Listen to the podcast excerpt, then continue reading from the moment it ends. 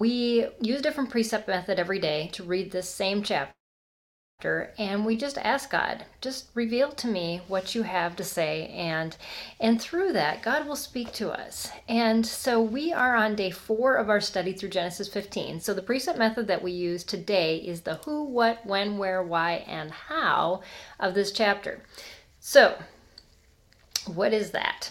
Well, as you're reading through the chapter, you just I, what I do is I just write out all those those five things and then I write down the who's. There's only two who's in this chapter. It's God and, and Abram. There, there are other people listed, but um, for me, that's all that I ended up putting forth be- because it ended up being an exchange between these between God and Abram, and that really was what the chapter is about. So, um, so as was digging in and looking at the what, this word shield came up, and then I wrote in the how.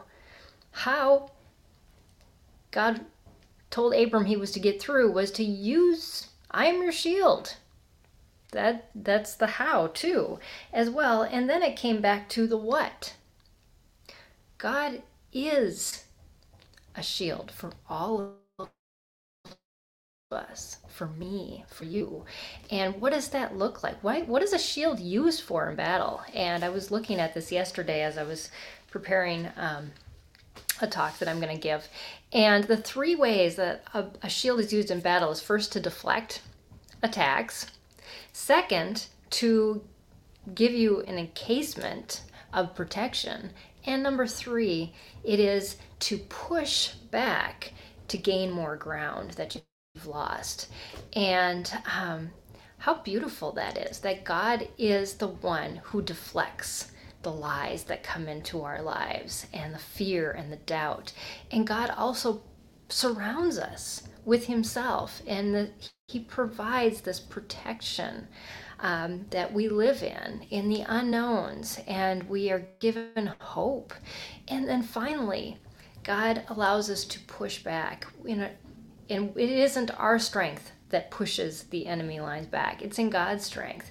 And we stand behind his shield. We stay behind there. And he, in his strength and in our weakness, he pushes back where the enemy has gained ground in our lives and in the lives of others. And and as we submit to him in that process and we allow him to push back, our hearts are open to what he wants to do in our lives and not what we want to do in our lives.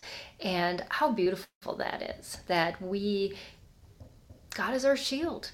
And I'm going to rest in that today. Um, I hope you dig into God's Word as well and use this precept method for Genesis 15 and see what God has to say to you. It is always encouraging. Well, sometimes it's a correction, um, but it always leads